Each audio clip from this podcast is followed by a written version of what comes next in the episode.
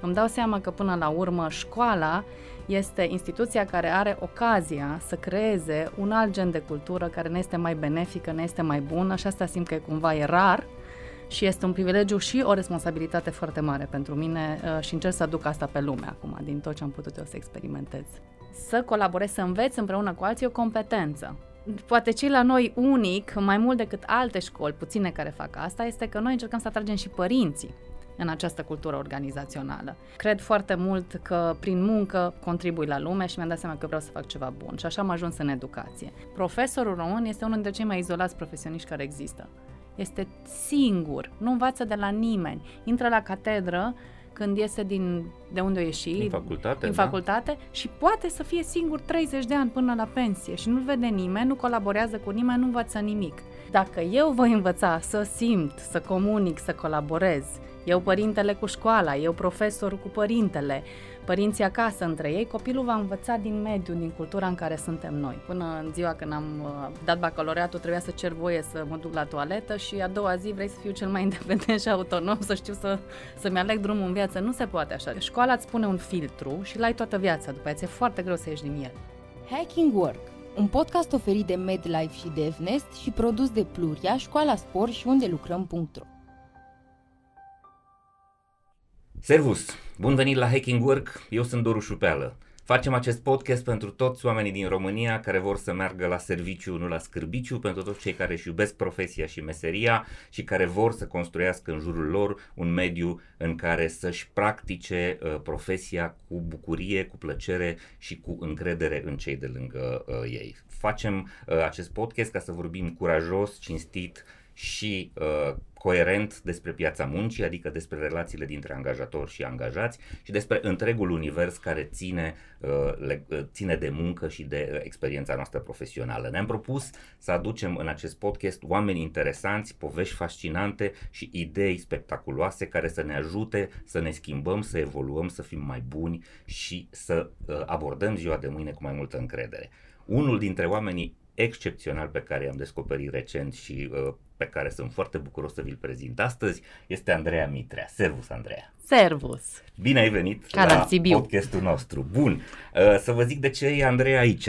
Din foarte multe motive, însă uh, Andreea este CEO și uh, fondator al unui concept foarte nou, foarte revoluționar și foarte spectaculos, care se numește Colina Learning Center. Este un alt fel de educație care se naște acum, în anii ăștia, în România, într-un uh, în interiorul unui concept care la fel este la, la fel foarte nou. Aproape de Cluj, la câte, câțiva kilometri de Cluj, în satul Băbuțiu, se naște ceea ce se numește Colina, Colina uh, Nouă, Colina Nouă o comunitate construită uh, cum să spun eu, sustenabil în primul rând, responsabil, uh, pe niște dealuri care erau uh, pustii și în care se naște un, un nou concept de comunitate umană. Iar învățarea, școala voastră, este practic unul dintre nucleele fundamentale ale acestui, al acestei uh, comunități.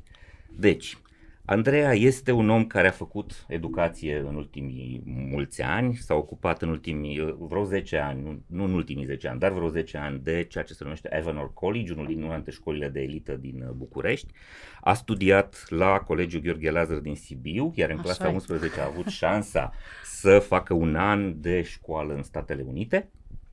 A terminat apoi uh, Facultatea de Studii Europene de la Cluj și uh, a învățat la University College în Londra, la Facultatea de Educație și Științe Sociale, da, sau, sau Societate, Facultatea de Institute of Educație. Education se Institute numește of partea Education. aceasta de educație. Ok. Uh, care este o școală înființată în 1826 și care are nu doar o lungă tradiție, ci un înalt nivel de expertiză. A călătorit foarte mult în multe locuri din lume și este unul dintre oamenii care gândește în uh, paradigme noi, în ceea ce înseamnă sustenabilitate, înseamnă grijă față de planetă, responsabilitate față de ceilalți și foarte multă coeziune uh, cu oamenii și cu mediul. Andreea, am vorbit foarte mult, dar uh, Mulțumesc. am, am insistat să fac prezentarea asta pentru că, într-adevăr, ești un om remarcabil și rar și mai ales ideile pe care încerci să le aduci în față și să le structurezi ca realitate sunt extrem de noi. Așa că hai să vorbim despre astăzi, despre educație și despre cum arată uh, școala viitorului, despre cum arată copiii viitorului, cum arată comunitățile viitorului. Haide! Okay. Și mulțumesc mult de invitație, Doru. Cu mare drag. Și um, uh, mă bucur că am găsit pe cineva din, uh, din tribul acesta în care, în care mă simt eu și um, uite-te, am avut o reacție când ai zis că sunt un om uh, rar, am avut o reacție din aia care prima e de modestie, nu că nu sunt așa, dar de fapt am zis, ba nu, sunt un om rar pentru că am avut privilegiul unei educații extraordinare și asta este un mare, mare privilegiu. Cum ai zis și tu, am putut să fiu și în America un an de zile, apoi am putut să studiez internațional și am avut privilegiul acele educații care înseamnă să fie expus la foarte, foarte multe modele umane, să trăiesc în multe țări, Ecuador, un, uh, uh, uh, United Arab Emirates, în Abu Dhabi, de exemplu, uh-huh. sunt mhm. două dintre țările în care am uh, trăit și prin faptul că am experimentat culturi diferite, am avut privilegiu poate să ajung să înțeleg că de fapt uh, lumea în care suntem noi, educația, munca, relațiile, uh, Uh, bucuria în cum ne petrecem zi de zi are foarte mare legătură cu cultura în care suntem și îmi dau seama că până la urmă școala este instituția care are ocazia să creeze un alt gen de cultură care ne este mai benefică, ne este mai bună și asta simt că cumva e rar și este un privilegiu și o responsabilitate foarte mare pentru mine uh, și încerc să aduc asta pe lume acum, din tot ce am putut eu să experimentez. Excelent. Să știi că tribul ăsta despre care vorbești este tot mai uh, mare și asta e o bucurie uriașă pentru mine. Oamenii se schimbă, oamenii evoluează. Faptul că suntem atât de conectați uh, la uh, noutatea din lume și faptul că avem atât de multe canale de comunicare și atât de multe modele pe care le putem accesa foarte rapid, ne dă, ne dă șansa asta. Bun, hai să ne întoarcem la școala voastră. Voi faceți o școală în care, surpriză, nu doar copiii învață. Așa este, da. Și uh, Întrebarea este cum au reacționat părinții când au aflat că ei trebuie să urmeze împreună cu copiii lor cursurile acestei școli. Uh, în foarte multe moduri interesante, dar uh, vreau să unul la mână, uh-huh. să punctez ca să fie clar uh, că apropo de inovație poate ajungi să nu transmiți suficient de clar un mesaj. Uh-huh. Suntem la nivelul de bază o școală. Deci la nivelul de bază suntem o școală, acum ai grădiniță și ciclu primar, acoperim tot ce acoperă o școală normală, adică materiile și sunt importante. Uh-huh. Și noi facem acest lucru. Și lucrați după o programă internațională, nu după un da. standard local? Nu, nu. Okay. Uh, din experiența mea anterioară și apropo de inovație, care e o temă care ne preocupă uh-huh. pe amândoi, uh, mi-am dat seama că uneori este mai simplu să aduci elemente noi, să le compui împreună, ceea ce fac acum, decât să încerci să îmbunătățești varianta mea anterioară de antreprenoriat, a fost să încercăm să îmbunătățim învățământul românesc. Uh-huh. Și ne-am dat seama la un moment dat că am avut... Există niște limite. Da, am avut un stop. Și atunci eu acum am creat cu o echipă de specialiști internaționali, am avut mare noroc să lucrez cu niște oameni care au experiență globală și atunci noi am creat un curriculum inovator astfel încât să se potrivească toate părțile și aia cu părinții, ajungem, că este uh-huh. într-adevăr cea mai interesantă, dar la nivelul de bază, pentru că am vrut să aducem copiilor ce este mai bun, am ales o metodologie de la Harvard, se numește Expeditionary Learning, învățare prin expediții, și materiile le-am ales din statul New York um, și de ce nu din de la București, de ce de la New York, pentru că New York este mai mare decât România ca populație și acolo este o echipă, să spunem, Ministerul de Educație din New York, e foarte cool, e foarte actualizat și atunci copiii de la noi din școală vor avea acces întotdeauna la un minister de educație care reușește să inoveze mult mai rapid. Și mai e un lucru aici extrem de important, da. suntem deja cetățeni globali, suntem norocoși da. Da, să fim într-un context în care ne urcăm oricând vrem noi într-un în avion și, mă rog, cu mici limitări ce țin de vize, putem să călătorim oriunde în lume și să ne stabilim oriunde în lume. Așa Iar este. copiii noștri sau generațiile viitoare cu siguranță vor fi nu doar cetățeni globali, ci dacă îi ies planurile lui Elon Musk, cetățeni uh, universali. Universal, da? sau, exact, uh, interplanetari. interplanetari. Da. Și faptul ăsta de a-i crește de mici într-un context în care nu mai au uh, niște limitări uh, regionale, nu stau închiși într-un context cultural, ci sunt foarte apropiați de orice fel de noutate care se întâmplă în lume, cred că este uh, foarte avantajos. Este, um, mi-a spus mi-a dat la un moment dat un profesor, am ajuns din educație, uh, în educație în urma unui uh, eșec uh, de a mă uh, încadra, am încercat foarte mult să mă încadrez în munca tradițională, adică am fost la corporație inițial și m-am simțit, fa- m-am simțit foarte, acum am cuvântul, disengaged. Atunci nu mi-am dat seama ce se întâmplă cu mine, mi-am dat seama că doar uh, simțeam că e ceva în neregulă, nu aveam vocabularul. În fine, și după un drum mai lung am ajuns să lucrez în educație pentru că cred foarte mult că prin muncă contribui la lume și mi-am dat seama că vreau să fac ceva bun și așa am ajuns în educație. Dar fiind uh, o nou venită în educație la momentul respectiv, știu că eram foarte atentă la oameni din jur cu experiență, să învăț de la ei și uh, mi-a zis o profesoară odată un lucru care a rămas cu mine uh, pentru totdeauna. Uh, copii, fiecare an de școală este o șansă unică pentru copil să treacă prin acel an de școală. Nu este a doua, a doua clasa a doua, nu este a doua clasa a treia. Sigur că noi ca adulți putem tot să iterăm, să pilotăm și să îmbunătățim și o să facem asta. Dar în școală ai un singur an când copilul este de șase ani, un singură dată e de șapte ani. Și atunci, acum când am pornit școala aceasta, am vrut indiferent dacă el va merge sau nu mai departe. Dar eu, atunci când copilul ăla de șase ani este la vârsta aceea, să-i aduc cei mai buni din lume, pentru că el la șase ani să aibă cea mai bună educație posibilă pe care eu mi-o pot imagina. Și de asta cumva a fost hai să am curajul să aleg, poate nu este neapărat simplu să aduci lucruri, nu se potrivesc întotdeauna din punct de vedere birocratic, să uită la mine contabilitatea, unor nu înțeleg ce fac, trebuie să găsească soluții, dar am zis merită pentru că acel copil acum este singura dată în viața lui când are ocazia la educație extraordinară și eu am obligație morală să fac acest lucru. Uh-huh. Și de aceea am adus aceste lucruri care sunt și pe engleză, un alt lucru pe engleză, chiar dacă nu pleacă niciunde în lume. Pe limba engleză, acum, copilul din România are acces la niște resurse educaționale extraordinare, gamified, engaging, poți să te conectezi la comunități globale. Acum poți să mergi la școala remote, la școala lui Elon Musk, apropo, din mhm. România, uh-huh. poți să faci acest lucru pe limba engleză. Pe limba română, din păcate, dintr-o dată, tot acest interplanetar și global se restrânge, se restrânge. mult. Da. Exact. Și atunci, dacă noi putem să-i dăm unui copil lumea, de ce să-i dăm de ce să nu facem asta? Și până la urmă engleza a, a reieșit să fie soluția și obligatorie și necesară. Da. Și acum dacă m-ai întrebat și că n-am uh-huh. uitat ce m-ai întrebat de adulți, am ajuns pe același raționament la adulți. Vrei să-i dai copilului cei mai buni pe lume. Toți vrem asta. Adică chiar când ne uităm în ochiul unui copil, automat simțim în noi dorința aceea, vrem să-i dăm cei mai buni.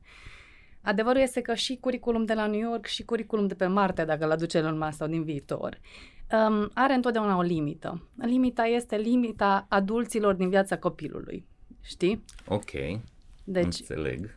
Este Sau încerc să înțeleg. Îți dau, îți dau uh-huh. un mhm. exemplu că ne raportăm toți la el. Toți acum am început să ne dăm seama că avem acces la cărți, n-am avut uh, educație emoțională când am fost mici. Bun, n-am învățat să comunicăm, să simțim, să avem relații frumoase. Știm asta. Să colaborăm. Să colaborăm, da? Să ajutăm, să sprijinim. Iată, toate uh-huh. aceste lucruri. Și eu văd foarte mult în educație cum din cea mai bună dorință noastră vrem pentru copil, pentru tine, vrem ca tu să înveți să simți, tu să înveți să te bucuri, să colaborezi și văd așa o chestie cu noi, aproape arătând cu degetul, atunci învață tu. Hai să-ți găsim pe cineva, tu copile, ca tu să faci ce n-am putut eu. Dar este exact invers. Dacă eu voi învăța să simt, să comunic, să colaborez, eu uh-huh. părintele cu școala, eu profesorul cu părintele, părinții acasă între ei, copilul va învăța din mediu, din cultura în care suntem noi. Și toate bunele noastre intenții ca el să învețe dintr-o carte de la altcineva, din păcate sunt limitate de noi înșine. Am înțeles. Deci, dincolo de ceea ce înseamnă educația formală, să-i spunem așa, adică cursuri, matematică, limba exact, engleză, care... geografie, istorie, exact, exact. Cunoștințe, cunoștințe generale, da, adică cultură care generală pe care copiii le primesc în acest program, da. Uh, se întâmplă învățarea asta umană, a interacțiunilor, a poveștilor, a relației cu ceilalți, în care sunt implicați și părinții. Și lucru profesorii. Care, lucru, și profesorii, cu siguranță. Și deci lucru care lipsește aproape total în învățământul clasic, unde e granița asta uh, foarte dură între uh, eu o văd ca un meci de uh, ping-pong. Exact, da? exact. Copilul este mingea, Da. părinții îl aruncă peste gard, ia Exact. profesore, vezi, uh, Exact. exact. chinuite cu ăsta Da. și profesorii uh, aruncă copilul înapoi și spun, bă, eu încerc, dar dacă voi nu uh, ajutați nici cum, uh, și cu fondul clasei, dar și cu mai stați Da. pe lângă ei să le faceți Da. temele și mai luați-le și un meditator, uh, nu o să meargă. Exact. Ok. Uh, bun. Ai vorbit de uh, învățare ca expediție. Ce înseamnă asta concret? Cum arată o expediție de genul ăsta pentru copiii și părinții cu care voi lucrați? Um, expeditionary learning, metodologia de, Mhm. la, de la Harvard, uh, a venit tocmai într-un context, în contextul faptului că um, uh, în foarte multe școli, este experiența aceasta, am avut-o și noi, uh, e foarte plictisitor. Deci Exact. nu ne pasă, practic. Nu reușim să fim fascinați de ce facem. Da, vine cineva, varsă niște informații Exact. pe care tu să le înghiți, să le Exact. memorezi și după aia să le Exact. regurgitezi când te ascultă. Așa este. Și Sau când cum- scrii o teză. Da, și mai Sinistru. mult nu știi de ce faci. Ai așa, cineva, sens. adulții toți, tot îți spun, într-o bună zi o să folosești, într-o bună zi și am avut exper- efectiv, am Mhm. zis, a venit bună ziua aia și Da. unde folosesc uh, matematica de care mi-a zis că într-o bună zi. Unele dintre coșmarurile mele și astăzi, la 48 de ani, sunt că am uitat niște formule de la analiză matematică și mâine am bacalaureatul și sunt prost de bubu și am făcut liceu de informatică. Da.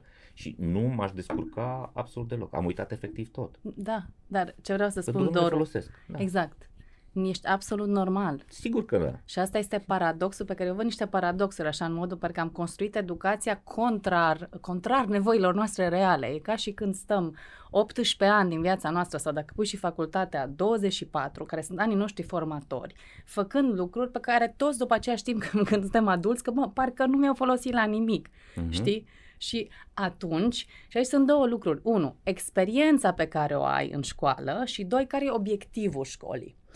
Ca experiență, expeditionary learning de care m-ai întrebat tu de la Mhm. Harvard, e to- tocmai asta au zis, mă, copiii n-au niciun why, sunt disengaged, le spunem că într-o bună zi o se întâmple ceva și au început să uite, ok, dar unde sunt copiii foarte, foarte implicați, pasionați, fascinați de ce fac?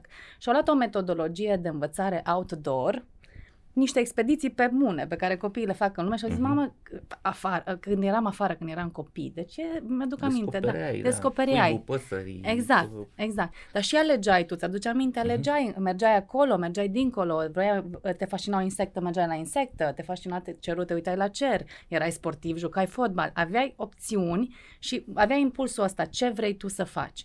Și atunci ei cumva au făcut pe metodologia asta de învățare afară, hai să recreăm experiența la clasă, cumva. mhm. Primul lucru este să încep de la ce îl fascinează pe copil, deci să fie ceva care este interesant, care îi suscită o curiozitate.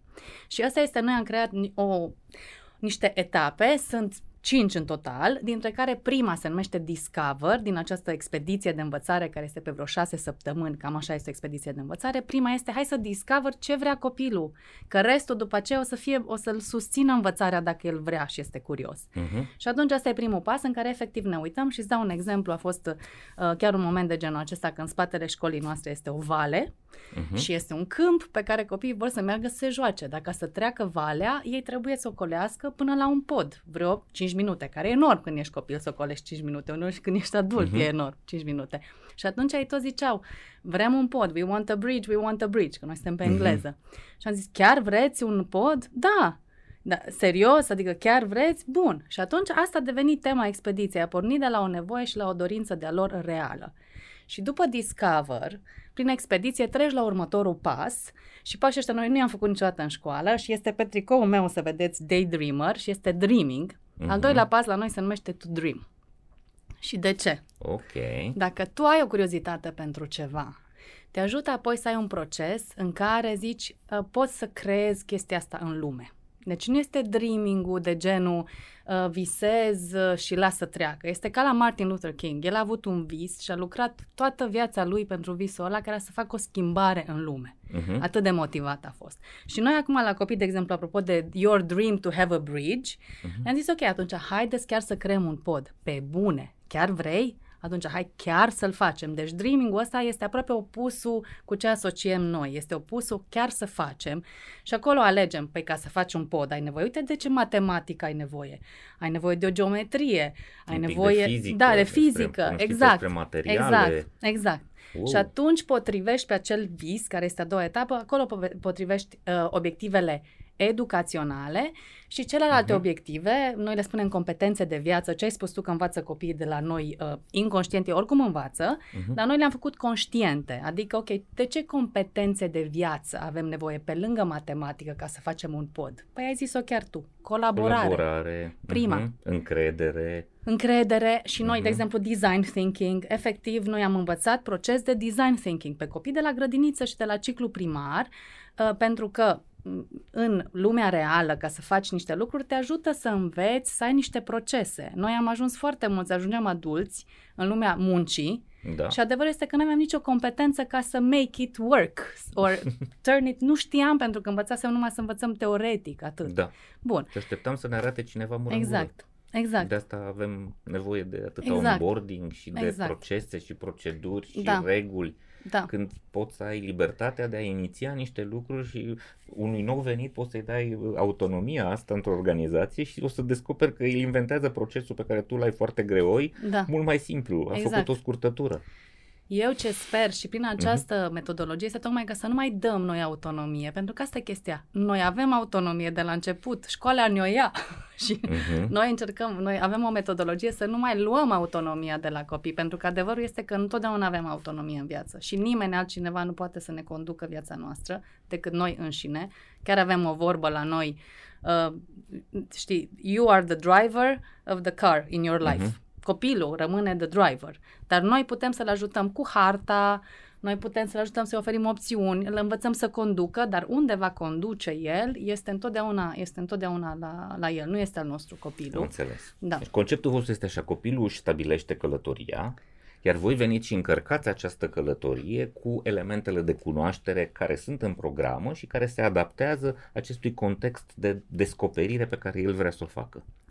Uh, acesta este conceptul de a este adaptat, aceasta este uh-huh. o altă teorie în uh, școala noastră, este adaptat stadiului de dezvoltare al copilului. Ok. El nu poate încă, pentru că nu are um, complexitatea de gândire și o facem treptat atunci, uh, să poată să stabilească el singur pentru că nu înțelege toate consecințele, nu înțelege toate opțiunile. Dar spre deosebire de alte școli, el îi dăm, îi dai voce, așa se numește, voice for the children. El uh-huh. poate să își expună aceste impulsuri pe care noi le avem în viață și apoi noi îl ghidăm ca să vedem ce faci cu ele, pentru că, într-adevăr, zice lumea, ai, îi lași pe copii să facă ce vor, o să fie o nebunie.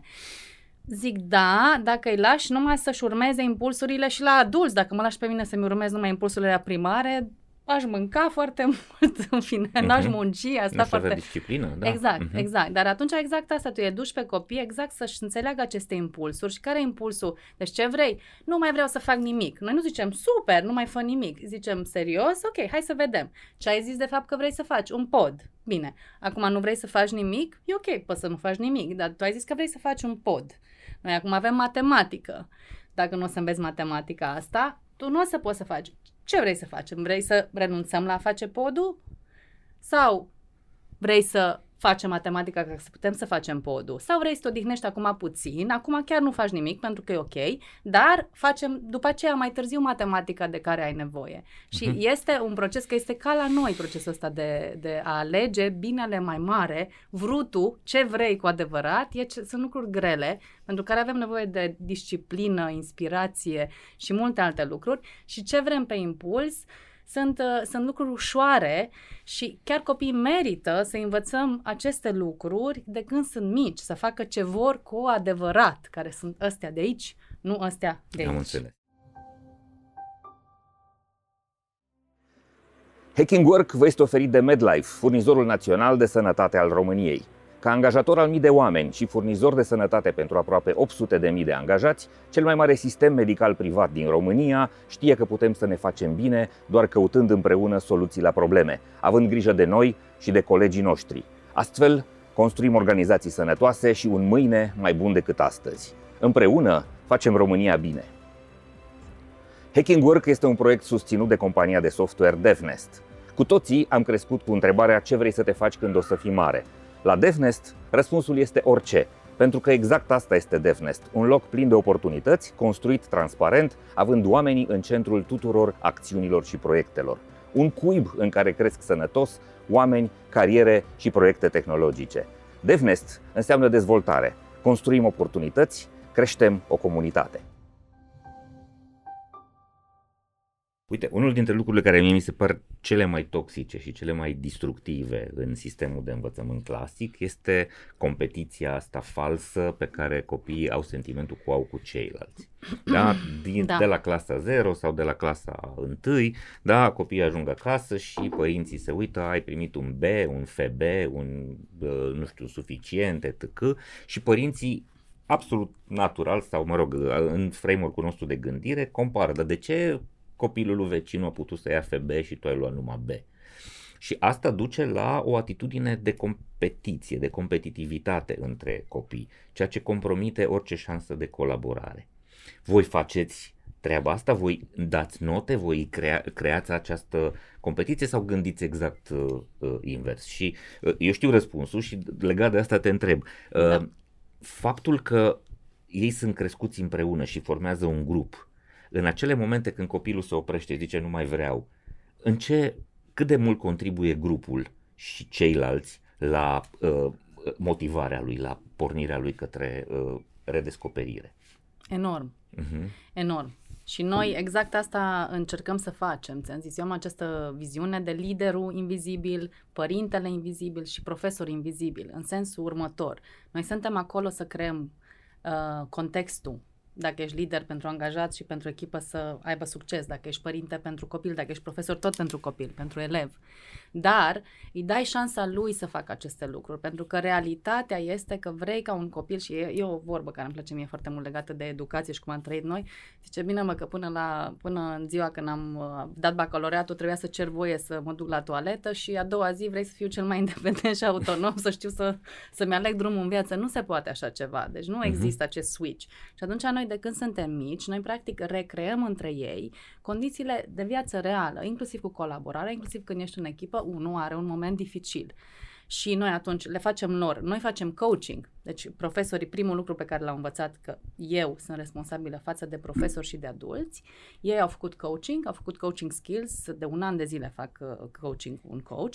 Acum ei au început, după o jumătate de an când și-au dezvoltat ei skill au început să facă coaching program cu copiii și acum e la rândul lor, e fantastic, deja mi-au zis profesorii și fac coaching unul cu altul, așa micus cum sunt, când nu doar o dificultate, știi? Uh, vorbesc unul cu altul, dar ce vrei, dar uh, cum te-ai gândit? Deci, am învățat deja să replice aceste comportamente, că asta văd că o să se, o să se întâmple. Totodată, uh-huh. și chiar avem, să știi că apropo de dreaming, în care eu cred foarte mult în acest dreaming, uh, avem o sintagmă care se numește rigorous dreamers. Pe asta o aduce viitorul head of school, care vine și apropo de forța unui dream am reușit, nu, nu eu, că de zic, nu mi, mi se pare că dream e mai mare decât mine. Eu servesc acest uh-huh. serviciu, acest Povestea dream. voastră pe care da. deja ați construit-o, exact, da? acest dream a, a să atragă un om din un, Argentina. Din Argentina, da, un head of school care lucrează global și care acum e în Argentina un englez și care vine la noi pentru că vrea să construim acest vis împreună. Asta e forța apropo de talent attraction, când zici tu că HR-ul uh-huh. este să nu vorbim urât. Trebuie îngropat. Trebuie îngropat. De, da, da, trebuie să, să atragi exact. oamenii, să ai exact. o poveste în care oamenii să vrea să fie parte. Exact. Asta este cea mai bună, exact. cea mai bună strategie pentru organizație să da. atragă talente. Și pentru uh-huh. mine a fost incredibil cum visul ăsta, eu că, că mi-a luat foarte mult, efectiv spun așa că mi-a fost greu să spun ce vreau să fac, e greu să spui un vis. Acum când am început să-l spun, atrage el oameni, are o viața lui. Uh, de ce spun de Benjamin? Apropo, n-am uh-huh. uitat întrebarea ta de note. El este uh, specialist în assessment. Este profesor de matematică, dar este și de psihologie. Și el a creat assessment-uri. Trebuie să ai metrics. Asta este o capcană uneori a inovației, înțelegi? Și trebuie să fim foarte atenți și la muncă și în școală. Că nici nu vrei să renunți nici la profit, nu vrei să renunți nici la metrics educaționale. Noi suntem o școală riguroasă. Benjamin a venit cu această sintagmă rigorous dreamers. Uh-huh. Deci noi și pentru copii trebuie să ne asigurăm că învață matematica, literația, cunoștințele de, de știință, de cultură generală de care au nevoie. Și atunci noi avem niște moduri în care evaluăm, dar este parte dintr-o chestie mai mare pe care noi am luat-o din Benefit, din Benefit Corporations, din aceste nouă, nouă moduri de a te uita la muncă și la business, uh-huh. în care nu te uiți doar la metrics, nici nu renunți la ele, dar ai metrics pentru profit sau la noi note, dar ai și impactul asupra oamenilor și impactul asupra planetei. Aha, uh-huh, ok. Și atunci copiii, de exemplu, n-au o notă Dar când fac matematică, ei știu la ce nivel sunt, dar e fiecare la nivelul lui. Deci uh-huh. de asta zic apropo de aplicații. Au niște aplicații pe care lucrează, unor sunt ghindați de profesori, alții care sunt pasionați merg până la nivelul... Deci nu există că ești la un nivel la matematică în ziua respectivă. Dar acolo te evaluezi. Unde sunt? Am niște metrics.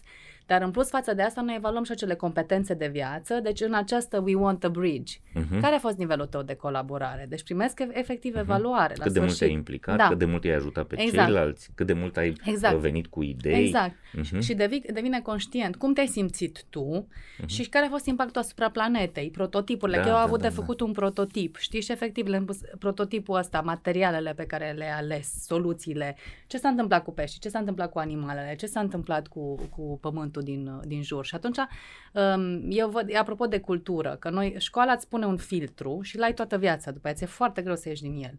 Și eu sper că prin această școală și prin acest uh-huh. mod de evaluare complex, filtrul lor, acestor copii care de la din școală, să fie întotdeauna dincolo de my metrics, ce salariu am, dar okay. ce impact am asupra am oamenilor înțeles. și planetei? Deci, sistemul clasic face, ce spui tu, face uh, o orientare egocentrică. Da, eu și ce note am eu da? Față de Egocentrică ceilalți. și foarte uh-huh. un mhm. metric foarte, foarte gust. îngust și uh, destul de lipsit de personalizare. Exact. Da? Pe când voi faceți trei uh, puncte Triple de referință. Line. Da? Exact. Odată, da. unde sunt eu și mă da. autoevaluez și nota da. este doar pentru mine ca să înțeleg exact. unde mă aflu. Exact. Ok. Da. Doi la mână, în cum am impactat pe ceilalți, deci nota socială. Da. Da? Și a treia este nota față de mediu, față de planetă, față de ce este în jur. Exact. Cât de mult am construit exact. și cât de mult am distrus. Da. Wow. Uite, frumos spus. Deci, exact. Note pentru, pentru mine, nota pentru uh-huh. impactul asupra celorlalți oameni și asupra sistemelor planetei, dar și comunității okay. în care sunt. Și, practic, astfel da. copiii cresc exact cu ceea ce încerc eu să educ de câte ori mă discut cu oamenii, că singura competiție pe care o avem este, de fapt, cu noi înșine, da. a ne îmbunătăți acești parametri Așa este. Uh, pe toate cele trei verticale. Exact. Deci, sistemul clasic nu te învață de celelalte două verticale, nu te învață de ceilalți și nu te învață de planetă sau de mediu sau de environment în general, de societate, să zicem, da? Și nici nu te face să înțelegi că treaba ta este să te îmbunătățești și exact. să evoluezi. Știi că ai zis înainte să intrăm în, uh-huh. în podcast, ai zis de profesorul ăla uh, fantastic de jurnalist care ți-a zis uită tot uh-huh. că este despre so what uh-huh. și în educație este despre so what și în viață este despre so what. De asta spun, uh-huh. până la urmă, nu e, nu e neapărat notele în sine că nu sunt bune, dar so what că ai luat nota 10, ca să ce? Și aici uh-huh. deja îi obișnuiește întotdeauna să vezi, stai mă, dar sigur că trebuie să învăț uh, matematică ca să creez un pod, ca să îmi îndeplinesc visul meu, ca să rezolv o, o problemă în lume, ca să am o viață mai bună, știi? Uh-huh. Pentru că da, din păcate și cu și am fost am fost de nota 10. Efectiv, eu am fost genul de copil care a fost foarte ușor să învețe care a fost o mare capcană și am avut foarte clar experiența când am ajuns un adult de so what, în care am zis now what, nu, nu numai un so what și apoi am avut now what, pentru că zic, exact. că am ieșit, zic că am ieșit din școală, am fost nota 10, care sunt regulile, ce trebuie să fac acum? Și nimeni nu ți le, nu ți le, și, și eu am pățit nu ți le mai spune, și eu am fost știi? premiant, oh, la fel și la facultate, cele mai mari note și uh, foarte mulți oameni care mă întâlnesc spun, băi, de ce critici tu sistemul ăla, că tu erai cel mai bun din clasă, tu făceai, uh, obțineai performanțe și le explic, băi, nu avea sens, nu aveau sens foarte multe lucruri, adică uh, lipseau foarte multe lucruri și nu avea o direcție. Da. Era o competiție stupidă pentru a obține niște marks, niște note care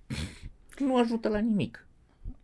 Pot să zic ceva? Da. Pentru că, uite, așa ziceam și eu și chiar mi-a zis un, apropo de impact asupra oamenilor, lucrul la uh-huh. care și eu încerc să fiu atentă. Un coleg de-al meu, care și el e comunicator, a zis, mă, Andreea, nu, nu se simte bine când critici învățământul românesc. Zice, știi, tu tot critici, îmi spunea că și am zis, eu prostie, tot ce am făcut. După care mi-am dat seama la un moment dat, știi, că e ca, e ca și când noi am criticat mașina de scris, uh-huh. că nu-i computer.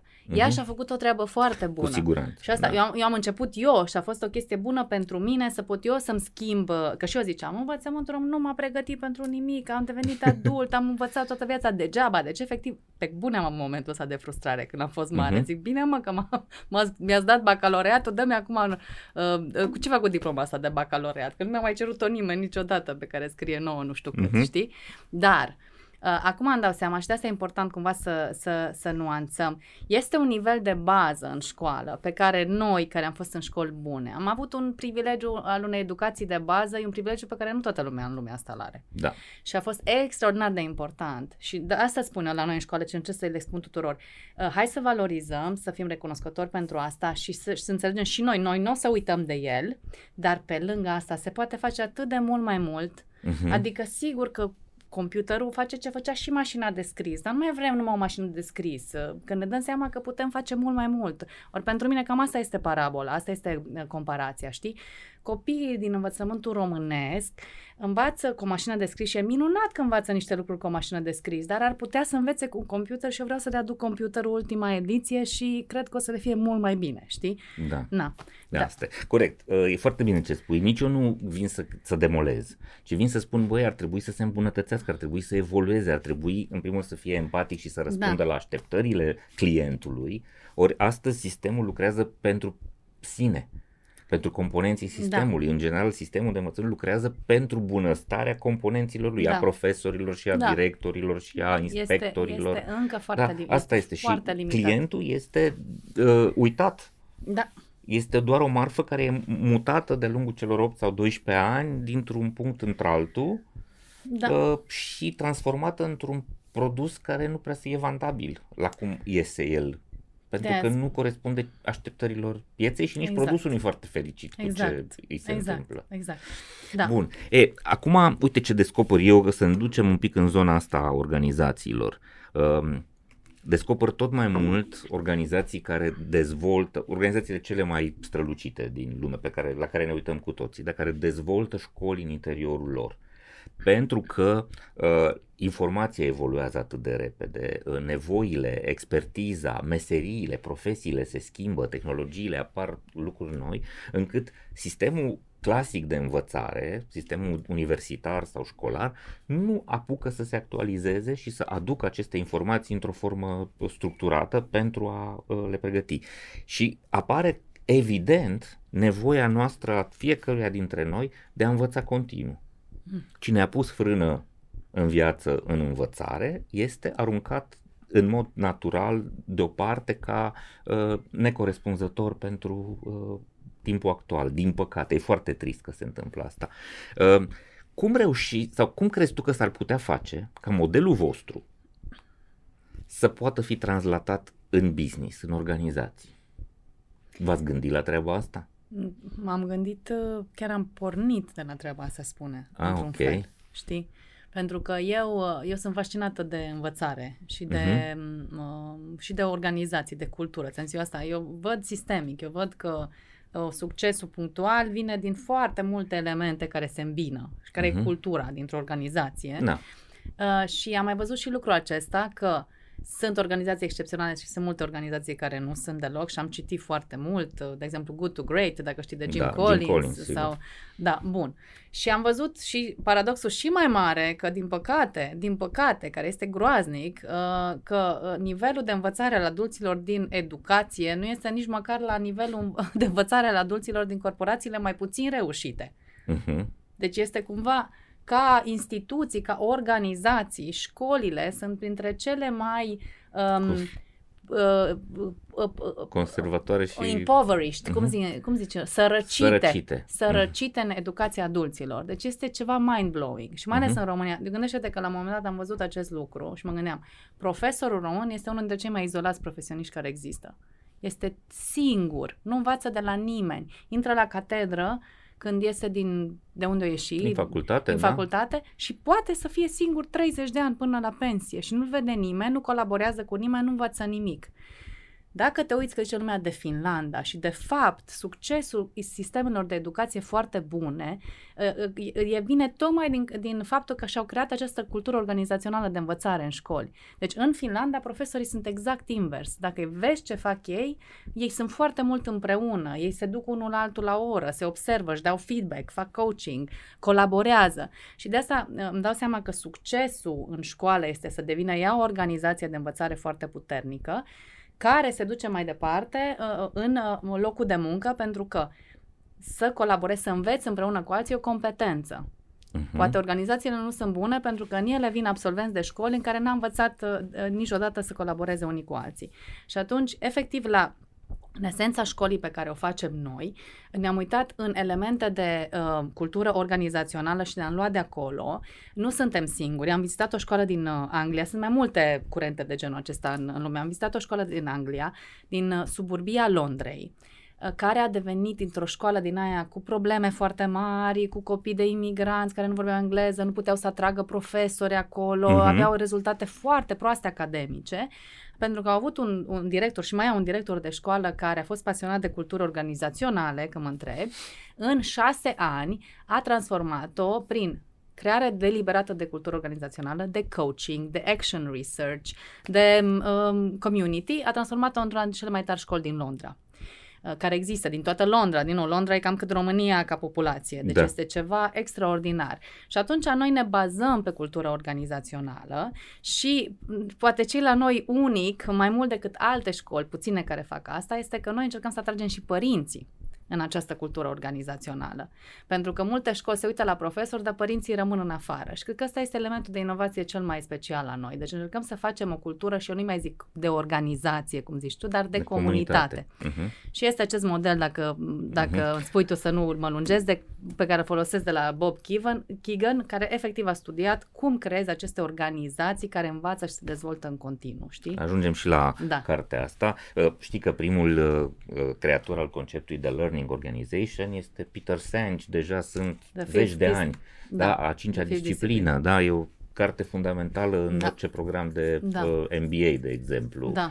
Și e, este extraordinar. Da, organizații care învață. Exact. Aici voiam să ajung. Da. Um, ai vorbit de organizațiile mediocre, da? cele da. care s-au oprit din uh, învățare. Da. În general, uh, astfel de organizații sunt foarte frecvente. Eu le întâlnesc uh, uh, și constat, sau mă rog, diagnosticul pe care îl pun eu este că uh, lucrurile pornesc de la vârf. Acolo la vârf s-a oprit învățarea și disponibilitatea de a evolua.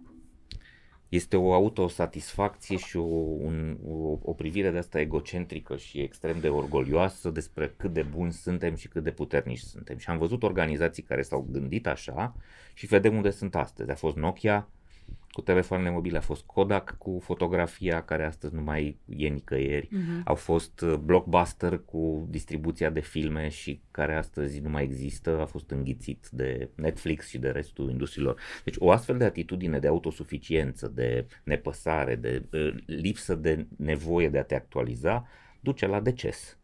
Da. Și sunt multe organizații care, obișnuiesc să spun asta, au murit, dar nu și-au dat seama.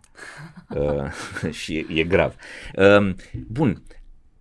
Cum crezi că ar trebui da. să educăm liderii de organizații sau ce ar trebui să facem cu ei uh-huh. astfel încât ei să construiască o astfel de filozofie în organizațiilor, să fim într-o, într-o continuă expediție de învățare. Da, exact. Deci, hmm, când te aud și asta mi se pare că au murit și nu, nu și-au dat seama și sună așa, e aproape dureros, e dar o, dureros, o, da, o simt, uh-huh. o mhm. simt.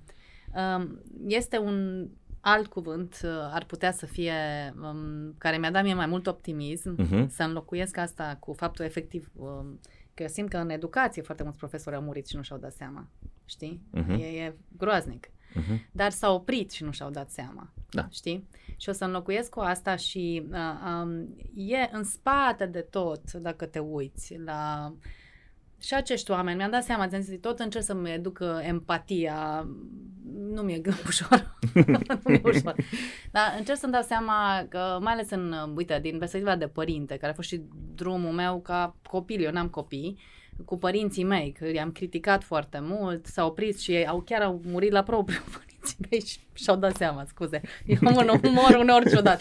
Bun. Um, că îți dorești, fiecare și liderul la care s-a oprit și nu și-a dat seama și profesorul care s-a oprit și nu și-a dat seama, părintele care s-a oprit și nu și-a dat seama, uh, a, își dorește să facă tot ce poate, numai că nu știe cum să facă mai mult.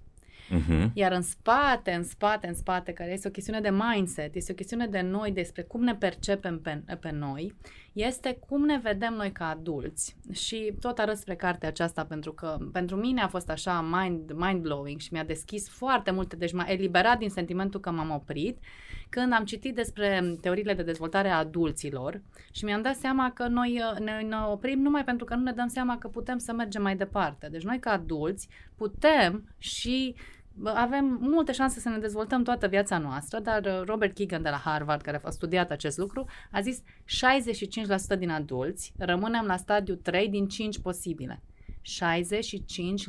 65% din adulți. 3 din 5 posibile, adică... 3 din 5 stadii posibile. Aha, ok. Deci ne oprim, suntem mediocri, ne oprim la mijloc. Și ne oprim într-un uh-huh. loc în care suntem cumva, seamănă și cu adopția inovației, foarte da. interesant ne oprim la stadiu, suntem mintea socializată, domesticați, în care faci tot ce ți s-a cerut. Uite, dacă ai ajuns lider de organizație, te-ai și căsătorit, poate ai și o casă, păi ce să mai fac? Că ai ticked all the boxes din afară, uh-huh. din afara mea. Uh-huh. Și atunci am, am murit, că m-am oprit, știi? Uh-huh. Pentru că sunt din afară. Ca să ieși de acolo din moartea aia pe, la care ai ajuns, trebuie să spui din nou întrebarea, dream dar tu ce vrei? uh-huh. de fapt. Să-ți dai voie din nou să visezi. Care e nasol? Pentru că întotdeauna e ceva mai mult decât unde ești. Întotdeauna mai e ceva de făcut. Întotdeauna, dar te scoate din, din starea de am ajuns, care e o chestie de siguranță pentru tine. Știți? Și foarte mulți lideri, mie mi se pare și foarte multe organizații, până la urmă ai văzut că paradoxal este știi cât de minunate pot să fie, dar și ele mai mediocre fac, au un produs, îl livrează, da, da. au un oarecare succes, știi? Bun, dacă activăm și noi asta vrem să facem cu copii, stadiu după mintea uh, socializată în care ai niște, ai check the, all the boxes. Da. Este, m-am ajuns. Da. M-am ajuns, da. aia. Sunt un om realizat. Sunt Asta un om realizat. Și atunci uh-huh. e ca și când e o destinație, m-am oprit. Păi ce să mai fac dacă sunt realizat, știi? Uh-huh. Stadiul următor se numește self-authorship, în care vreo 35% din oameni, 34. Self-authorship uh, înseamnă să fiu tot timpul autorul vieții mele. Păi dacă ești autor, tot scrii, pentru că dacă atunci chiar ai murit, mhm. înțelegi? Uh-huh.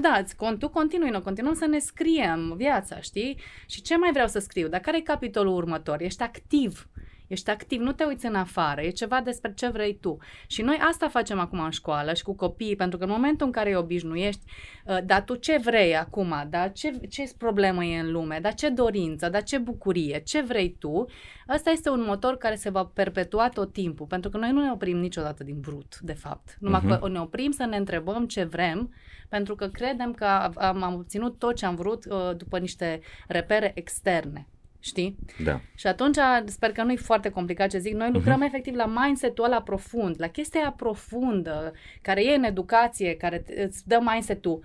Ce zic alții? Ce vor profesorii și părinții de la mine? După aia uh-huh. liderul, societatea și când ai făcut? Păi am luat 10, păi mă opresc. Uh-huh. Eu dacă luam 10, mai făceam ceva după aia, mai făceam în vacanță? Niciodată n-am făcut nimic corect, în vacanță decât corect, dacă corect. m-a obligat cineva. Și vrem să ieșim cu totul și de-aia nu o să, n-o să ajungem. Nu, nu paradigma am ajuns, m-am oprit. În paradigma, da, e viața ta. Tu ești autorul vieții tale. Ce vrei tu, mă copile? Ce vrei tu, mă CEO-ule? Ce vrei tu, mă profesore? Știi? Și atunci tu ai un drive continuu.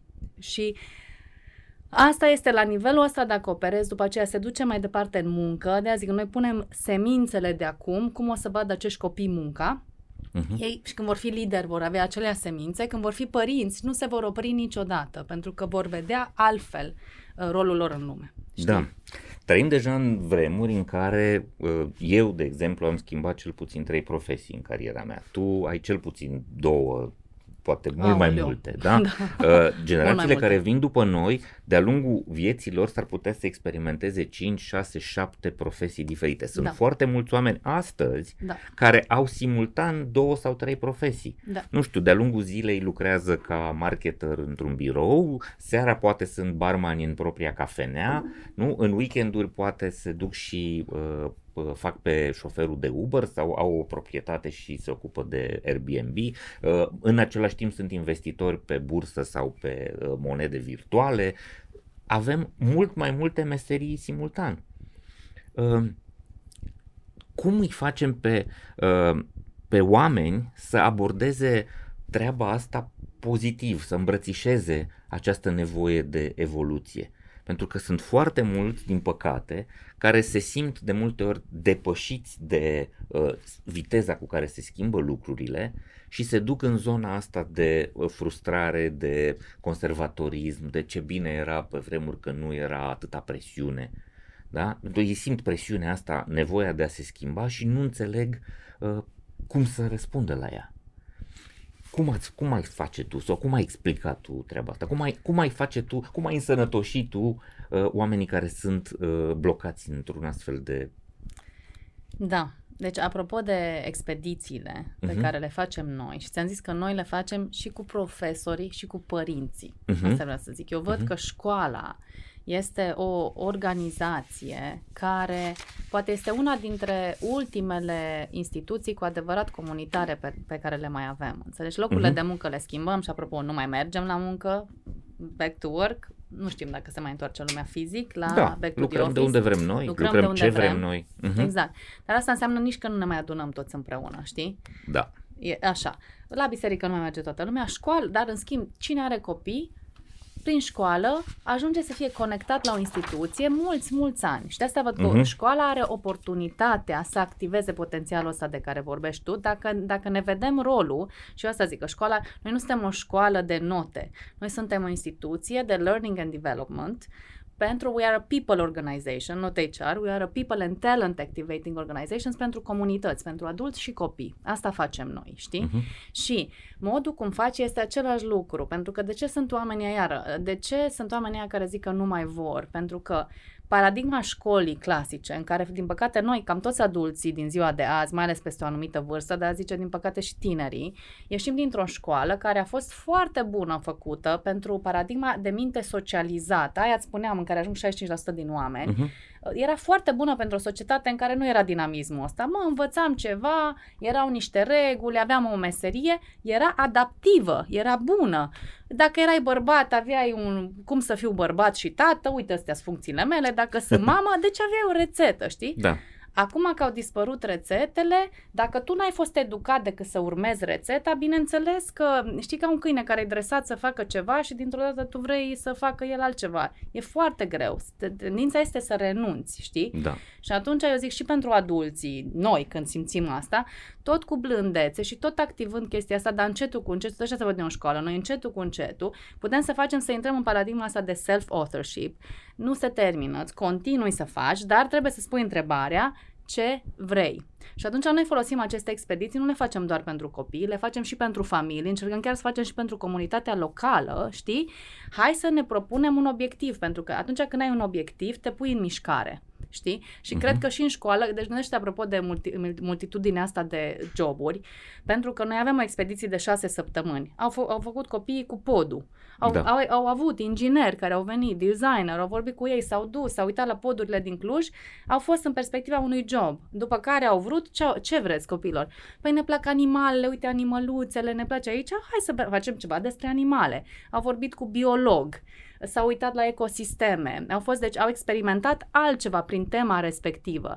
Eu cred că la fel, dacă tu așa trăiești, nu o să ți se mai pară înfricoșător când ajungi mare. Uh-huh. Dar bineînțeles că dacă școala e ca un fel de închisoare în care tu ești ținut, ferit de tot și tot timpul ți se spune ce să faci, când ți se dă drumul în lume, ești, îți vine să mergi înapoi, să-mi spună cineva ce să fac, știi? Am înțeles. Da. Ca să sintetizezi ce spui tu, ar fi cam așa, să nu începi să evoluezi din cauza presiunii, adică uh, motivația, sursa de energie a propriei evoluții să nu fie presiunea mediului și, uh, știu eu, nev- obligația, ci să-ți cauți visul. Exact. Și Pentru dorința. că aia îți dă energie.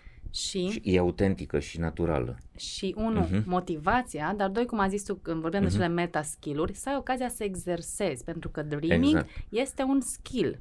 Da. Știi? Și atunci și în organizații, dacă vrei să faci diferit, dă-le, ai încredere în angajați, dă-le ocazia să aibă ei antreprenoriat, fă mici proiecte, mici expediții în, exact. în organizație, uh-huh. știi? Cum facem noi în școală, dar ți-am zis, noi acum facem acasă și mă întrebai, hai să ne întoarcem la da. întrebarea de la început, că uite, am ajuns la ea frumos, uh-huh. cercul cum reacționează părinții, știi? Da. Sunt foarte șocați, pentru că, pentru că de, deși ei au optat, deci cine vine la noi, noi ei optează, ei știu că asta este identitatea școlii noștri, de ce ei aleg în mod pozitiv, știi? Uh-huh. Cum o organizație care își creează altă cultură, vin angajații care vor acolo, de ea nu trebuie să-i faci, uh, știi? Deci noi avem norocul că ne-am poziționat așa de la început, dar chiar și așa oamenii, pentru că n-au trăit asta și și noi încă, practic, uh, la nivelul de adulți pilotăm lucruri, la copii, metodologia e de la Harvard, standardele sunt clare, totul e bine, la adulți încă pilotăm și părinții au fost șocați pentru că le, le creăm aceste, facem design de expediții de învățare acasă, ca familie. De exemplu, la expediția cu poduri, Design thinking-ul, tu știi ideea, e o, compet- e o competență și o abilitate foarte importantă în ziua de azi, pe care majoritatea adulților n-au învățat-o. Da. Și noi le-am dat, cum am făcut noi în școală, le-am dat în familie pe, pe acele săptămâni să facă o expediție pe pași de design thinking cu familia lor despre poduri și să facă împreună ca familie un prototip de pod, știi? Uh-huh. Și să învețe competența de design thinking. Și mi-au zis, mi-au zis niște părinți, au zis, mă, ne dați temă pentru acasă? Am zis, nu, nu, nu, unu, iară, nu vă dau, eu nu vă oblig. Nu vreți? Nu vreți? Bun, ba, nu vrem, dar copiii vor, dar vre... nu am zis că vreți să fiți lângă ei? Ba, vrem, vrem, vrem. Păi dacă vreți, faceți. Și asta a fost și cu părinții, că am ajuns în același punct, știi? Am înțeles. Și doi, după aceea, au zis, um, a fost, este un shift foarte mare să înțeleg că pot să învăț cu copilul meu, nu să-l fac pe el să învețe. Că ei au luat această temă pentru acasă, că e a copilului și a să-l fac eu pe copilul meu să învețe design thinking. Uh-huh. Știi? Și trec și ei, acum trecem toți ca comunitate împreună printr-un shift, că ne vine să intrăm automat în paradigma aia să-l fac pe copil să facă, știi? Da. Și atunci noi tot acum hai tot... să facem împreună da, cu hai, copilul. nu, uh-huh. facem împreună, nu, nu că facem împreună cu copilul. Vrem ceva de la copil, noi să fim primii, we lead the learning, we lead the way. Nu, nici măcar nu facem noi cu el, facem înaintea lui, că dacă vrem să facă el și noi nu facem primii, el de ce să facă săracul? Ai ajuns la o, o, un punct extrem de important în discuția noastră. Ai zis că we lead the way. Mă interesează Andreea Mitrea ca lider. Mm. Astăzi. Adică vreau să înțeleg modelul tău sau cum gândești tu poziția ta de lider. Conduci o organizație în care uh, ai mai mulți parteneri, în primul rând colegii tăi care sunt profesori, dar ai și părinții, da? ai și comunitatea în care voi sunteți așezați și uh, cu siguranță ceea ce faceți voi este extrem de, inov- de nou uh, e foarte inovator. Și a trebuit să schimbi foarte multe mentalități și mai ales să dai o direcție unor oameni care sunt bine intenționați, profesori, competenți cu siguranță, dar care n-au mai făcut treaba asta. Și un teritoriu uh, terra virgina poți să întâlnești și lucruri care nu sunt prietenoase sau situații care sunt dificile. Cum gândești tu rolul tău de ah, lider? Da, este acest paradox al leadership-ului pe care eu îl înțeleg uh, că în drumul spre această cultură organizațională uh, care să fie colaborativă, cu multă autonomie, uh, cu, cu, cu mult self-leadership, cu multă onestitate și transparență, cu calitatea relațiilor umane, că uh-huh. eu cred că e foarte important să ne simțim bine la muncă, în școală, deci nu numai să producem, știi? Um, am, am responsabilitatea direcției, cum a zis și tu, știi? Uh-huh. Și atunci eu văd că responsabilitatea mea este, uh, unu, cine sunt eu și tot timpul mă gândesc la sfârșitul zilei dacă un copil se uită la mine în timpul zilei de azi, exact, da, cum am uh-huh. reacționat, cum am vorbit, de la mine, ce, ce, ce am învățat de la mine, știi? Uh-huh. Asta este unul. Și doi, um, să fiu fidelă direcției și acestor lucruri, pentru că o, îmi dau seama că am avut un privilegiu să fiu expusă la aceste modele. Am avut privilegiu și e rar să am experiența mea de viață în care am trăit în atâtea țări, am putut să fac atâtea lucruri, am avut nivelul de educație și formală cu Institute of Education de la Londra. Și atunci chiar știu lucruri pe care alții nu le știu, pentru că asta se face educația, deci pot să-mi asum cu încredere rolul ăsta. Aici mi-e puțin greu, sincer. Nu știu cum să balancez întotdeauna între să-i las pe alții să facă și să-mi asum rolul meu de lider. Okay. Și îți dau un exemplu că au venit copiii la mine în birou, dintr-o expediție, să-mi facă un interviu cu mine, erau ceva despre comunicare. Asta era tema expediției și au venit să, vă, să mă întrebe și să ne cunoaștem unii pe alții. A fost prima noastră expediție. Și m-au întrebat, deci tu ești directoarea, nu? Și eu, ca să zic, a, nu, că nu cred în chestiile astea. Zic, nu, nu, zic, nu spune directoare sau șefă, că mie nu-mi place și zic la toată lumea. Și m-a prins un copil pentru că mi-a zis, păi, um, tu de ce zici să nu zicem că ești directoare dacă tu chiar ești, de fapt, directoare? Și am zis, mm, ok.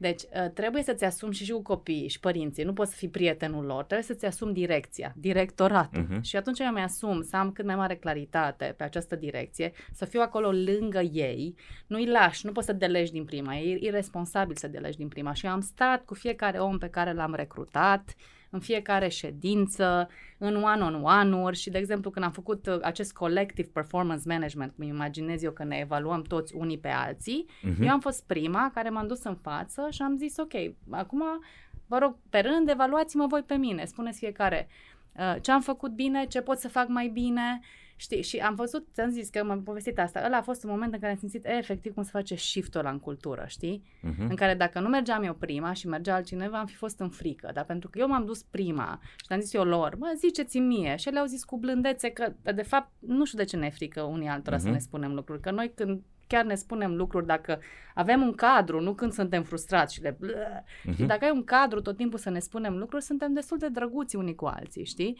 Și ne spunem lucruri frumoase și vrem să creștem împreună. Înțeleg de aici două lucruri. A fi da. primul care te expui în sensul de a da încredere celorlalți, pentru că, uh, iată, puteți să trageți uh, Uh, cu, aruncați și cu ace în mine pentru că sunt lucruri pe care sunt convins că nu le fac bine.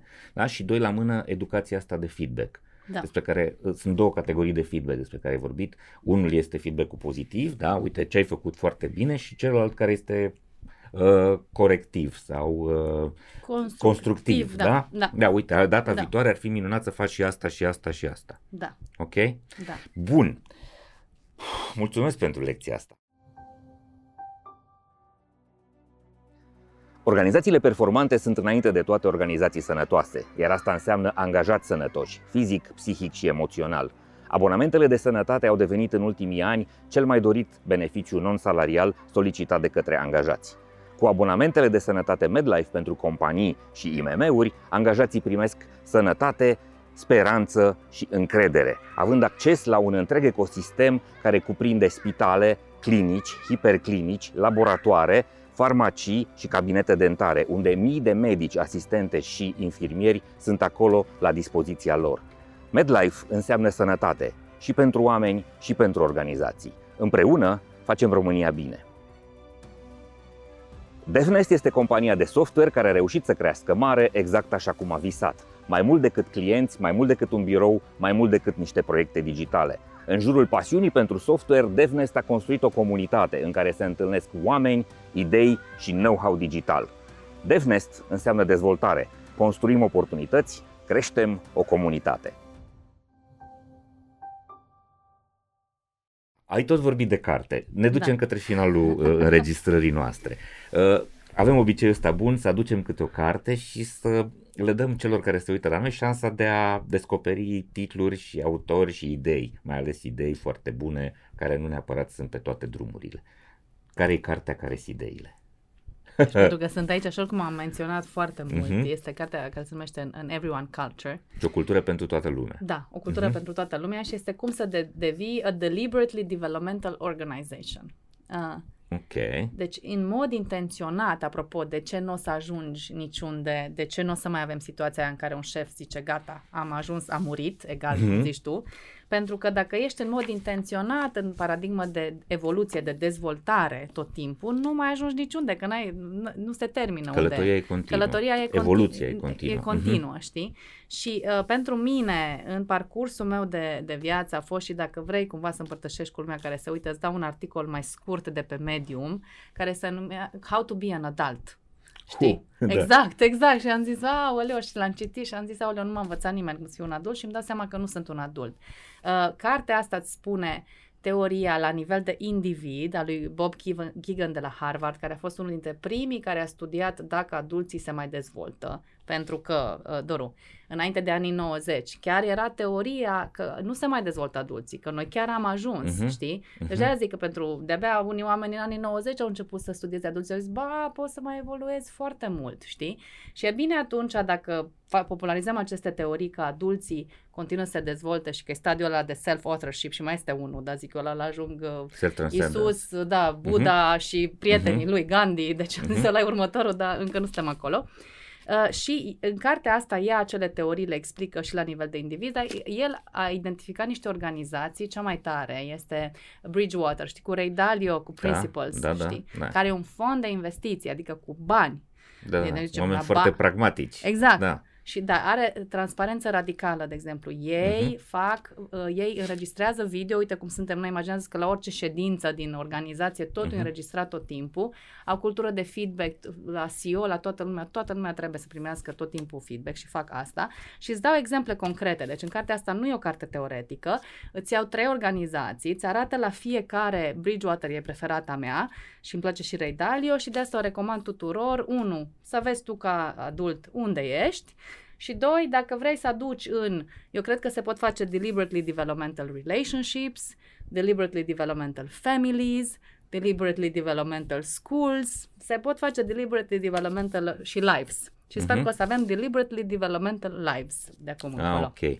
Mulțumesc. Uh, și eu trebuie să aduc o carte, n-am adus-o fizic pentru că o am doar uh, electronic, se numește Metaskills, este scrisă de Martin Neumeier, este probabil cel mai bun om de marketing practic din uh, America și el a scris așa, această carte a spus să uh, lumea se schimbă cu atât de mare viteză și automatizarea vine uh, atât de puternic peste noi încât pentru a supraviețui profesional avem nevoie dincolo de cunoștințele noastre profesionale de cinci meta-abilități le-a numit el. Uh, una dintre ele este making, adică capacitatea de a face prototipuri, ceea ce voi învățați pe copii. Alta este uh, feeling, capacitatea de a avea empatie și compasiune, de a te pune în papucii celuilalt și a înțelege în mod real problema lui, lucru care te ajută și în vânzări, dar și în construirea de produse și servicii, să înțelegi care e de fapt durerea acelui om. Uh, Alta este seeing, ceea ce înseamnă să poți să gândești sistemic și să gândești critic, să te uiți la o problemă din mai multe puncte de vedere, să-ți schimbi uh, poziția la, uh, la care te uiți și gândirea sistemică să poți să faci conexiuni între toată lumea e un sistem, fiecare om este un sistem, o sumă de aparate, uh, fiecare societate, fiecare oraș este un sistem, să poți să faci conexiuni între aceste sisteme și sunt interconectate. Să poți să înțelegi, de exemplu, de ce dacă un uh, domn care fierbe un pangolin într-o piață în China, uh, va determina ca peste două săptămâni toți să stăm închiși în casă. Mhm. Da? Uh, un alt lucru este learning, să înveți cum să înveți. Și, și asta faceți voi uh, acolo. Și, surpriză, uh, este dreaming. Da. și dreaming înseamnă capacitatea de a-ți lăsa imaginația să zburde, de a fi creativ, de a combina idei și de a îți urma, îți- de a urma un traseu pe bază de curiozitate, de pasiune, de bucurie, de a, uh, de a descoperi lucrurile. Uh, Astea sunt cele cinci meta-abilități despre care Marty spune că ne, ne-ar putea salva, ne-ar putea face să fim activi profesional și să avem un uh, venit, uh, fără să ne dea mașinăriile deoparte. Bun. Uh, Andreea, o temă inedită. La ce te-ai gândit? Un subiect inedit. Aoleu, deci mai prins acum am rămas la asta cu dreaming. Ok. Uh, știi? Și o să-ți dau... Uh, hai să, o să, hai să pornim de acolo. Um, dreaming-ul, care e al doilea pas în expediția noastră, asta nu e Mhm. terminologie de Harvard. Noi am ales uh, acești Mhm. pași, mai, mai exact eu și chiar vorbeam cu un expert în educație la momentul respectiv să facem pașii ăștia și eu m-am luptat pentru dreaming. Uh, cu cine lucram spunea, nu e, în educație nu există, e prea vag, pentru copii trebuie să punem ceva mai concret, objectives sau alte și am zis, nu, nu, trebuie să fie dreaming și nu știam de cartea asta, știi? Mhm. de cartea cu uh, Meta-abilități. Cu, cu meta-abilități și mi se pare fantastic cumva că, că uite, se regăsește ca un skill. Um, deci o temă, o temă inedită. Um, fie, din partea cu dreaming și din partea de self-authorship. Deci mie, uite, Mhm. asta mi se pare. Pentru mine și v-aș trimite articolul ăla. Știi? Cum să fii un adult? cum să fii un Mhm. adult. Pe Atlantic, da? Exact. Mhm. Cum să fii un adult, știi? Și să-ți dai notă, dacă tu vorbim de școală, da? Știi? Mhm. să ne dăm, să ne dăm notă. La, de, adulți de ce notă suntem noi, știi? Că noi le tot dăm altă chestie care mă enervează pe mine în educație, știi? Mhm. Cum le dăm note copiilor, dar noi nu ne mai dăm nouă notă și noi știm că notele nu sunt folositoare neapărat, Da? dar te ajută să ai așa Te ajută un să, metric. să, să-ți da. faci, să te Exact. conștientizezi. Exact, Mi-a, da. Mi-am adus aminte acum de... Eu am creat un instrument, se cheamă liderometru. Așa. Uh, are mai multe uh, dimensiuni, uh, cinci piloni și îi ajut pe liderii de organizații cu care lucrez să-și construiască propriul chestionar pe care să-l aplice în relație cu toți cei cu care ei colaborează în mod direct și să primească acest feedback în care să-și dea seama pe cele cinci dimensiuni uh, pe unde stau. Mă doare foarte tare că uh, cercetările recente, uh, Trend Consulting este o companie foarte bună din București care face consultanță și face mentorat și au niște oameni extraordinari acolo, niște trainer fantastici, Da. da, uh, au făcut un studiu pe organizațiile din România și au descoperit că 9 din 10 manageri, lideri din organizații din România nu consideră necesar să ceară feedback celor cu care lucrează. Da. Această inconștiență uh, programată duce la cele mai mult, de cele mai multe ori la catastrofele organizațiilor și la un climat uh, absolut sinistru și astea sunt organizațiile care au murit și încă nu și-au dat uh, seama. Bun, o persoană care te inspiră. Fu, uite, culmea culmilor, că ai zis de Trend Consult, Mhm, știi? Și da. atunci eu cred în serendipitate foarte mult. Mhm. Uh, ți-am zis că pe mine proiectul ăsta parcă mie mi-aduce oameni în viață, așa că o să pun aici persoana asta. Ia Că mă să inspiră, este Adi Florea de la, de la Trend Consult. CEO-ul lor. Da, CEO-ul Da. lor, pe care eu încă nu l-am cunoscut personal. Nici eu. Dar cunosc o mulțime de oameni din echipa lui, cunosc Da. oameni care sunt atrași de el și apropo că eu cred că leadership-ul este ăsta invizibil și e valoarea ta, e când vezi la ceilalți cine ești tu, vezi cine sunt ceilalți în organizație, e Mhm. o dovadă mai mare de leadership al tău decât orice spui tu că vrei să faci, știi? Și asta văd, deci chiar mă inspiră Adi Florea pentru că aș vrea și eu să fiu ca el, să nu cunoști pe cineva, dar să-ți dai seama că este un lider extraordinar prin cultura pe care a, f- a realizat-o. Și dacă vreți să dau și Mhm. un exemplu, că am avut o discuție când am fost la București acum câteva săptămâni și mi-am zis, wow, asta înseamnă să poți accepta să-ți faci o cultură de feedback real, care e Mhm. greu, că nu e neapărat ușor uh, întotdeauna, știi? Um, are niște oameni extraordinari și mi se pare că um, este un model pentru că în învățare, în learning and development, este acest paradox, această ipocrizie care e la toate nivelele. Profesorul nu face ce îi cere elevului să facă, trainerul nu face ce îi cere uh, organizației să facă, coachul nu face ce îi cere coachiului, executive coachul nu face ce îi cere CEO-ului să facă, de se găsește la toate nivelele. Ori la Trend Consult și la Adi Florea mi se pare că este exact invers. Ei sunt organizație de learning and development care fac exact ei primii ce zic tuturor celorlalți că ar fi bine să, Asta să se facă. cheamă walking the talk. Da, Da? Hai Da. să și facem ceea ce promitem că facem. Asta Exact. este definiția responsabilității, de-aia noi am numit școala noastră școala pentru oameni responsabili. Hai să și facem ceea ce zicem că Exact. facem. Asta e primul pas. primul principiu la, la mine în școală și e scris Da. este let's do what we say we do. Este, Cât de mult semănăm. Da, și Da. apropo de Adi Florea, recomand celor care se uită la noi să meargă pe alt canal, pe uh, canalele de podcast ale Andrei Roșca, să caute acolo podcastul cu Adi Florea, pentru că este o sursă de inspirație fantastică și vor mai găsi acolo o mulțime de alți lideri interesanți de organizații, uh, cum e Ioan uh, Iacob, cum este Bogdan Lucaciu, uh, sunt foarte multe interviuri extraordinare făcute de Andreea Roșca cu uh, astfel de lumini, o generație nouă de lideri care cred că va produce o schimbare profundă uh, la noi. Bun, o lecție recentă, ce ai învățat recent? Dureros sau bucuros, nu știu, ce am învățat recent? Uh, limite. Am limite. învățat limitele și am învățat... Nu alea de la matematică, de la analiză da, matematică le-am, din clasa le-am 12. învățat și le-am uitat și nu o să le mai învăț niciodată, dar nu-i dureros, e chiar eliberator. Uh, am avut un burnout, am avut în februarie un, uh, un uh, burnout, știi? Mhm. Și uh, am învățat, e foarte dureros să înveți că oricât și când îți dai voie să dream și când devii tot mai conștient în viața asta, nu te salvează de uh, căzutul din rai, adică nu e, nu e un rai, știi? Mhm. Um, și uh, am învățat uh, că și când iubești ceva foarte mult și când vreau și mm, să fac această școală și vreau să fiu acolo, avem niște limite, dar că e ok, pentru că e a doua oară în experiența mea profesională, când văd când eu nu mai pot, deși îmi doresc și mă cer și mă simt irresponsabil că nu sunt acolo și eu nu pot să fiu acolo și văd cum se activează echipa. Deci este ceva incredibil, știi? Și aș vrea Mhm. cumva să, și pentru mine, și pentru părinți, pentru lideri în general, să fim mult mai ok să let go, uneori poate mai repede și mai mult, pentru că atunci potențialul oamenilor e clar că devine mai mare. Da. Andreea, mulțumesc tare mult pentru discuția asta, e fascinant. Cred că aș- am putea face 10 episoade împreună și facem. avem o mulțime de lucruri de povestit. Este ceva ce nu te-am întrebat și ai, ai fi vrut să te întreb, să vorbim? Uh, este un mesaj pe care l-am. Am Mhm. avut o discuție, uite-te că profesorii de la noi din echipă au trecut prin acest shift de mindset, știi, efectiv. Mhm. Și am o, o, o, noi le spunem learning designers, uh, pentru că am vrut să știe că nu sunt teacheri. De ce? Aha, Teaching uh, înseamnă, dacă ești un teacher, ți-ai făcut treaba când ai predat, nu? da. Dar la noi zicem, dacă tu ai predat și copilul nu- nu a învățat, nu ți-ai făcut treaba. Și atunci Ok. ei se numesc learning designers, nu teacher. It's not about you teaching, it's about the child learning. E foarte diferit. Mhm. Nu poți să nu predai niciodată din punctul meu de vedere. Dar, care e mesajul meu?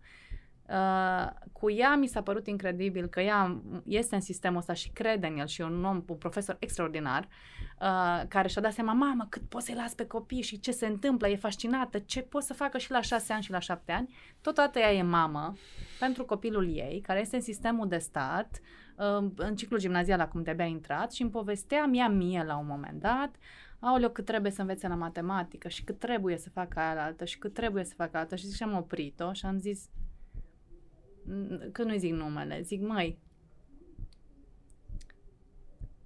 tu alegi pentru copil, tu ești profesor, tu știi ce e bine pentru copii în școală, tu știi educația bună. De ce intri în mindset-ul ăsta să lași școala să devină tiranul tău, să aleagă pentru tine? Pentru că copilul tău e singura dată în viața ei când e la 11 ani. Tu vezi că el la vârsta asta are alte nevoi. De ce nu alegi tu pentru copilul tău ce e mai bine? Că tu Mhm. ești mamă, tu ești educator și ăsta e mesajul meu pentru oameni. Aveți curajul să alegeți pentru copiii voștri ce știți voi că e bine, nu să vă exportați responsabilitatea la școală, la cărți de parenting, la altele, pentru că nu știu mai bine decât voi. Și poți și e ok să alegi pentru copilul tău să nu ia nota 10, e ok să alegi pentru copilul tău să nu meargă la școală dacă ți se pare mai folositor, nu pot să cred că spun asta, dar chiar spun asta. pentru că cred că e mult mai valoros să te gândești ce știu eu cu adevărat că e bine pentru copilul meu și să alegi aia. Nu mai obligați copiii, deci gimnaziul românesc mie mi se pare sinistru, mi se pare că ar trebui să ne dea în judecată, să-i faci pe copii în vârste, la vârstele așa de frumoase la care te dezvolți, să Mhm. facă repetitiv matematică și română, matematică și română patru ani din viața lor, este irresponsabil pentru viitorul lor. Deci ăsta e mesajul meu. Alegeți ce știți voi din perspectiva de adulți, că e bine pentru copii, că este mult mai valoros uh, decât să faceți ce spun alții că trebuie Proiectul Hacking Work este realizat de Pluria, unde lucrăm.ro și Școala Spor. Pluria este o platformă digitală de spații flexibile pentru echipe hibride. Prin intermediul aplicației Pluria, profesioniștii și echipele pot să-și rezerve spații de lucru și săli de întâlnire în peste 200 de spații de coworking în 5 țări din lume, între care și România. Munca hibridă se face inteligent, confortabil și eficient cu Pluria. Școala Spor oferă educație modernă, informală și interactivă, livrată de tutori cu o experiență profesională de vârf, dublată de o structură academică solidă. La Școala Spor creștem lideri, construim viitor. Unde lucrăm.ro este cea mai mare comunitate online dedicată angajaților din România. Pe unde lucrăm.ro găsiți recenzii scrise de către angajați despre companii, despre salarii și despre procesele de angajare. Pe unde lucrăm.ro găsește angajatorul care chiar te merită. Andreea, mulțumesc tare mult pentru discuția asta. E fascinant și sigur o să mai facem niște episoade. Oameni buni, vă mulțumesc că vă uitați la noi și că ne uh, urmăriți pe canalele noastre. Vă mulțumesc că vă abonați și că dați acest conținut și către prietenii și colegii voștri în cazul în care vă place. Vă mulțumesc că ne scrieți, ne găsiți pe hackingwork.ro și pe uh, rețelele sociale. Aștept foarte mult mesajele voastre, primim deja foarte multe mesaje și în curând o să dezvoltăm conținutul pe care îl producem pentru voi în noi formate și cu multe lucruri care vin de la voi, în special cu scrisorile voastre, cu mesajele voastre legate de experiențele mai fericite sau mai puțin fericite pe care le aveți uh, uh, la muncă. Vă mulțumesc încă o dată că sunteți împreună cu noi. Suntem aici ca să mergeți la serviciu, nu la scârbiciu și uh, de la Cluj de data asta vă spun uh, tuturor uh, servus, să aveți mult spor și să vă fie bine. Salut! Hacking Work, un podcast oferit de MedLife și DevNest și produs de Pluria, Școala Spor și unde lucrăm.ro.